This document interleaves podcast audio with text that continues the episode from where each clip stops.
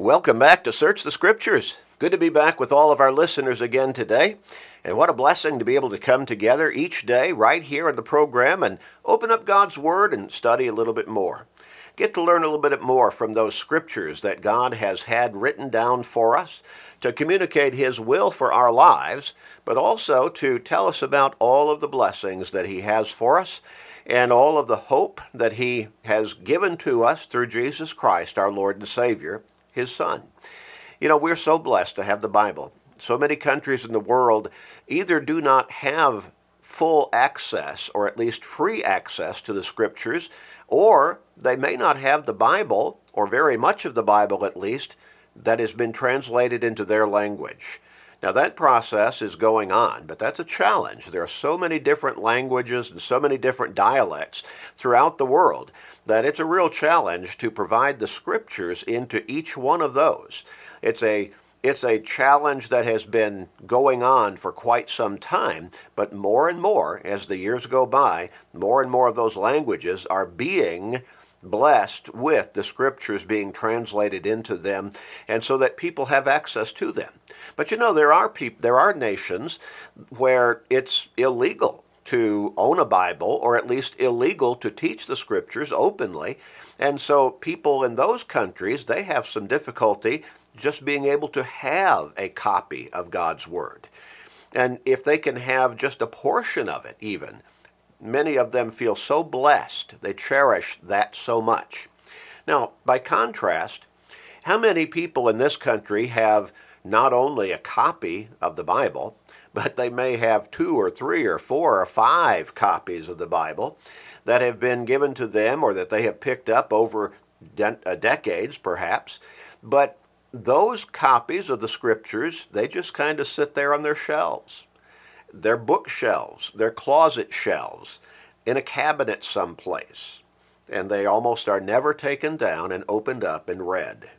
How tragic that is. And what a contrast it is to the people in those nations who do not have ready access to the scriptures, but oh, how they would love to have a single copy of the Bible, or even a portion of it in their language, and to be able to read it openly and to be able to study it and keep it and learn those rich teachings and truths.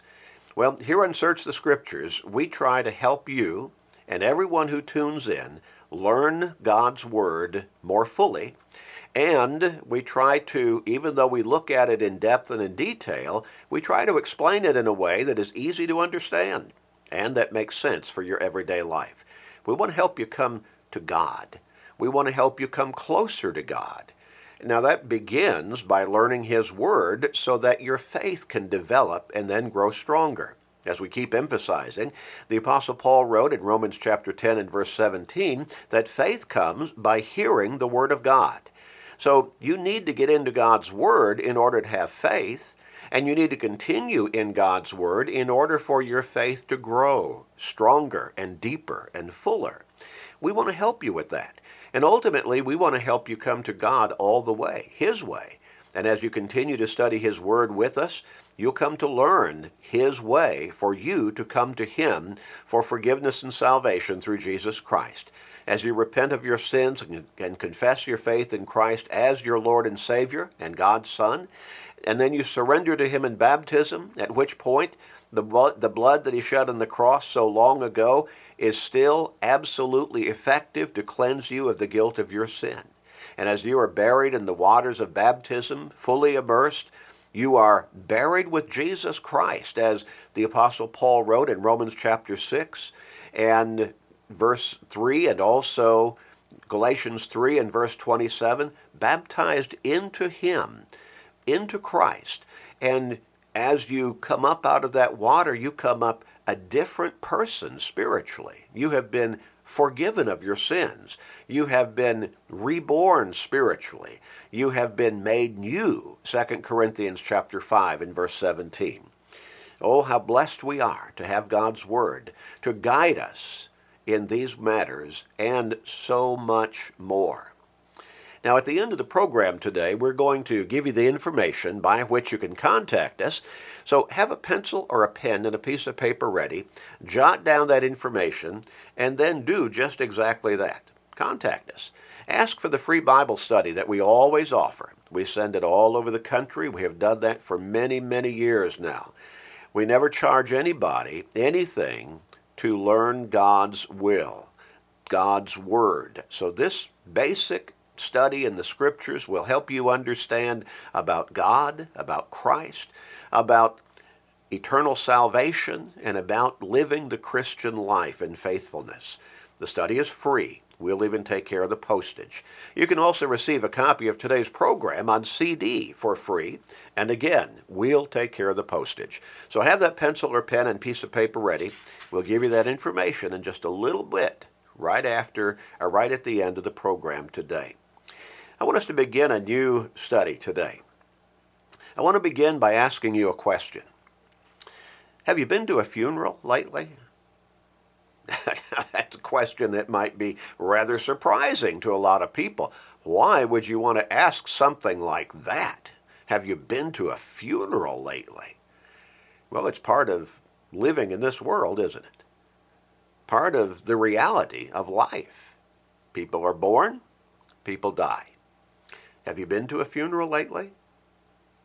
What was it like? What were your feelings? What were the emotions of the family members of that person who had died and for whom that funeral service was being held? You know, I remember, and she was a dear lady and a good friend. A number of years ago, in her older years, she's deceased herself now, but she told me my husband and I have been to, and I believe she said, 60 some funerals this year. Of friends, she said.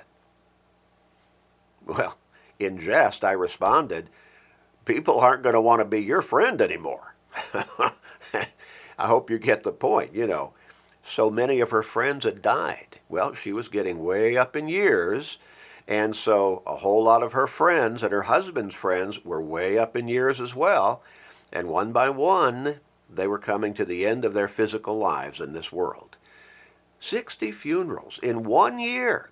And of course, that was not the end of it because she continued to live for a number of years after that before she eventually died and went on to meet her Lord and Savior Jesus Christ.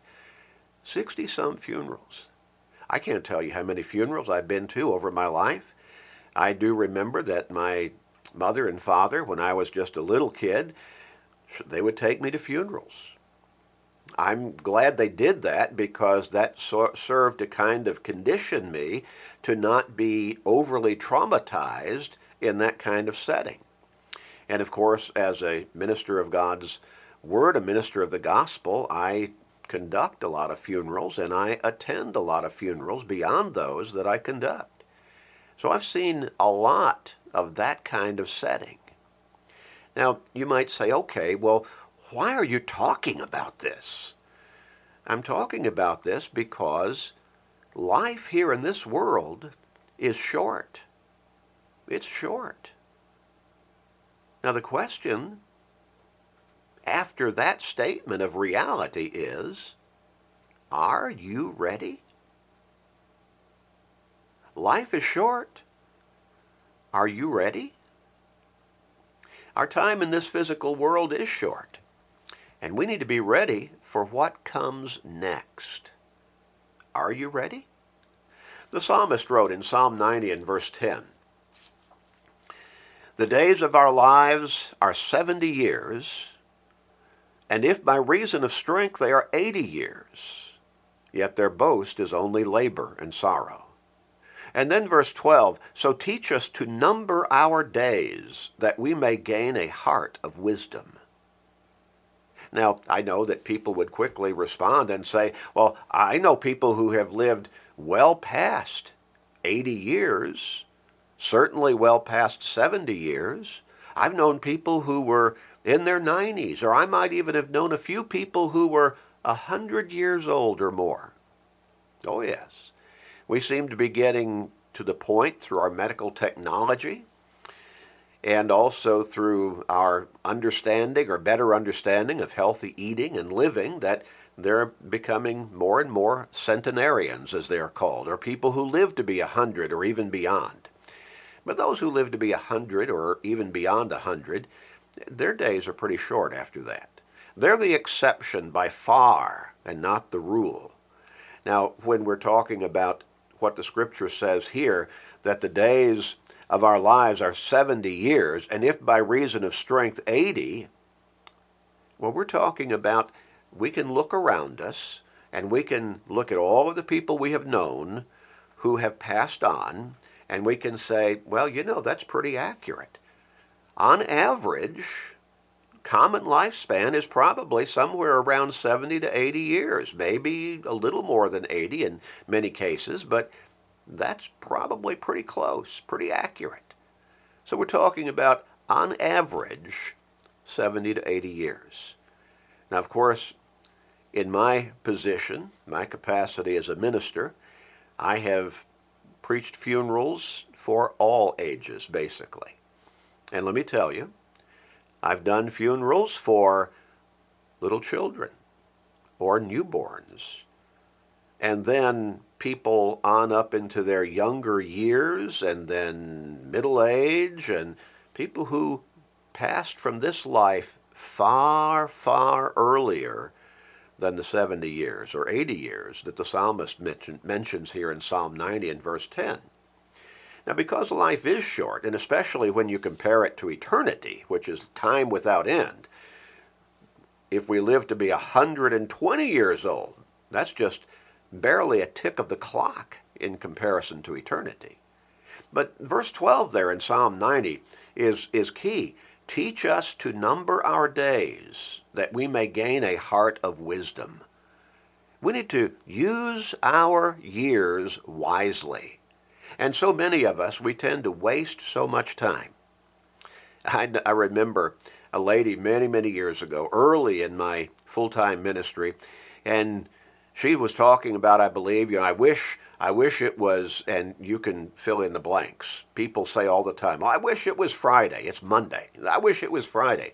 Or maybe they're in the middle of winter. I wish it was springtime. Or maybe they're somewhere early in the year and they say, you know, I wish it was August because I'm going to take a vacation at that time. What, children, you know, in school. come November or so, they're wishing it was already summer vacation. We wish, and this lady, she said, you know, we wish our time away. We wish our lives away, is, is how I believe she actually put it. Isn't that the way it is? Well, the psalmist says here in verse 12 of Psalm 90 teach us to number our days, that we may gain a heart of wisdom. Our time on this earth is short but we need to use it to our greatest advantage and to the best of our ability. We need to not waste it. We need to not just wish it away or dream it away.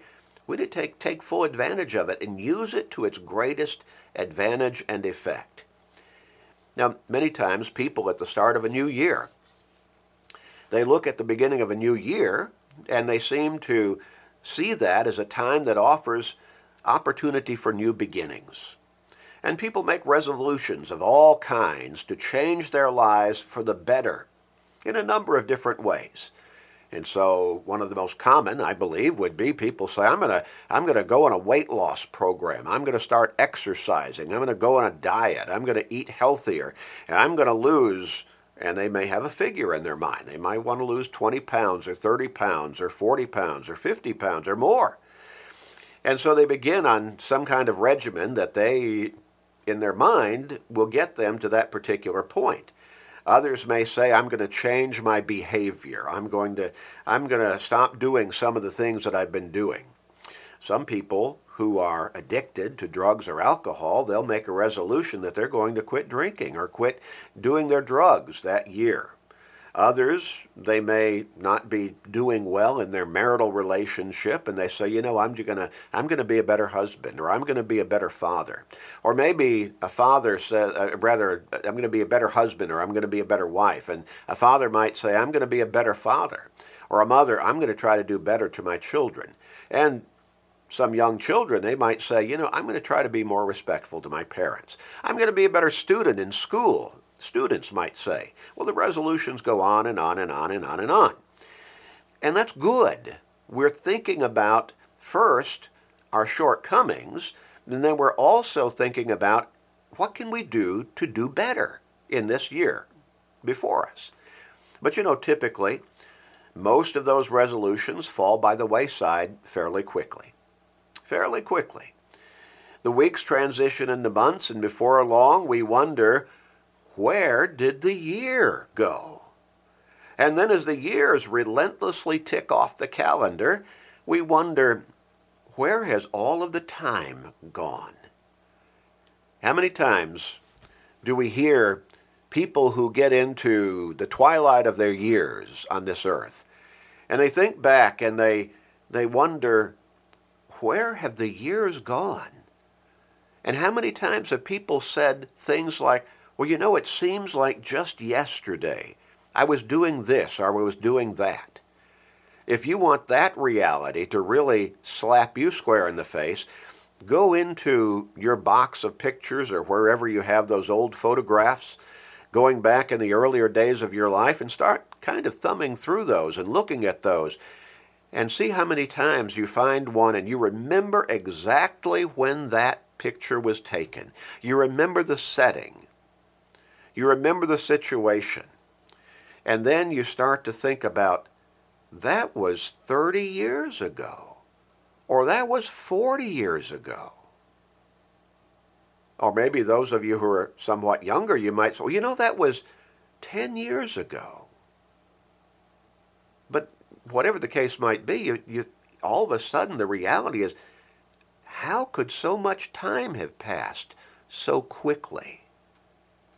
Well, again, that's the reality of life in this world. Life is short. Are you ready for what comes next? We need to be. Again, as the psalmist wrote there in verse 12 of Psalm 90, teach us to number our days. In other words, to keep track, to keep in mind that we're living each day, and each day is important, and each day gives us opportunity, and help us to look forward to that day and the day that comes after that. So many people, as they approach the end of their life, wish they could have just a few more days. Or maybe they might think if I could have a few more months or maybe another year. But ultimately, that time clock will stop. And each one, unless the Lord comes again first, will pass from this life. And their life, their physical life in this world, will come to an end. And that reality is absolutely true for you and me as well. Now, through God's Word, God uses very descriptive language to continually remind us that life here in this world is short. And recognizing that reality, we need to be ready.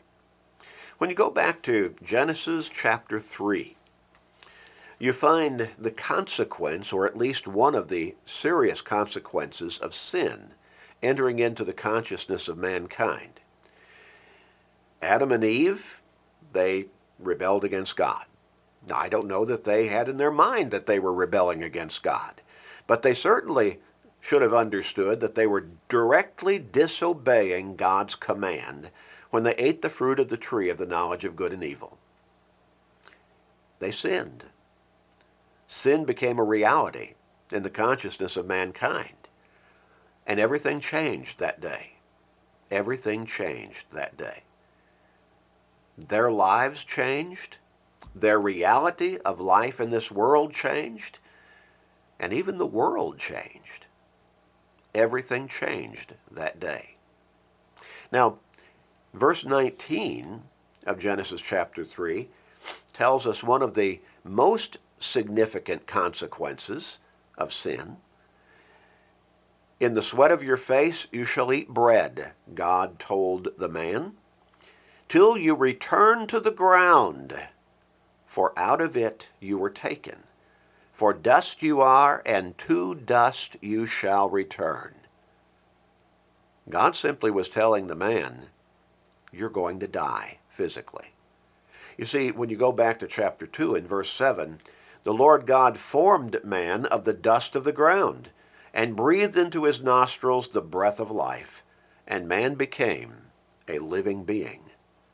And so, here in chapter 3 and verse 19, as a result of man's sin, God says, You're going to die. And that physical body that I created for you is going to decay and go back to the dirt, to the ground, to the soil from which I made it for you. Your life in this world is going to come to an end. Now, because of wickedness, God first limited the lifespan of mankind to 120 years. now, we might go back to Genesis chapter 3 and say he limited it, it was going to come to an end. But we don't see a time span there. And so when you look at the biblical accounts of the longevities of man's of mankind's life at that time, you would find people living to be several hundred years old. Even some are recorded in the scriptures as living well past 900 years. But when we get to Genesis chapter 6, we find that the wickedness of mankind had become so great that God determined that he was going to destroy the world, he was going to destroy mankind from the face of this earth, and did exactly that except for the family of Noah. So eight souls were saved from that destruction, and through them, mankind still existed. But in Genesis chapter 6 and verse 3, the Lord said, My spirit shall not strive with man forever for he is indeed flesh, yet his days shall be 120 years. So there's the first time frame that we see, definite period of time where God says man's years on this earth are going to be limited in general to 120 years. Now, by the time we read Psalm 90 and verse 10, as we read earlier, God had shortened even that to 70 years or if by reason of strength, 80 years. Now there's the, this, there's the principle laid out for us. In our next program, we're going to start to look at a number of passages of Scripture that emphasize just how short our time on this earth is. And recognizing what they're saying, we need to ask ourselves, am I ready? In just a moment, write down that information how to contact us, and then contact us. And you can begin to study that Bible study that we'll send to you for free, and it will teach you how you can be ready. We hope to hear from you right away.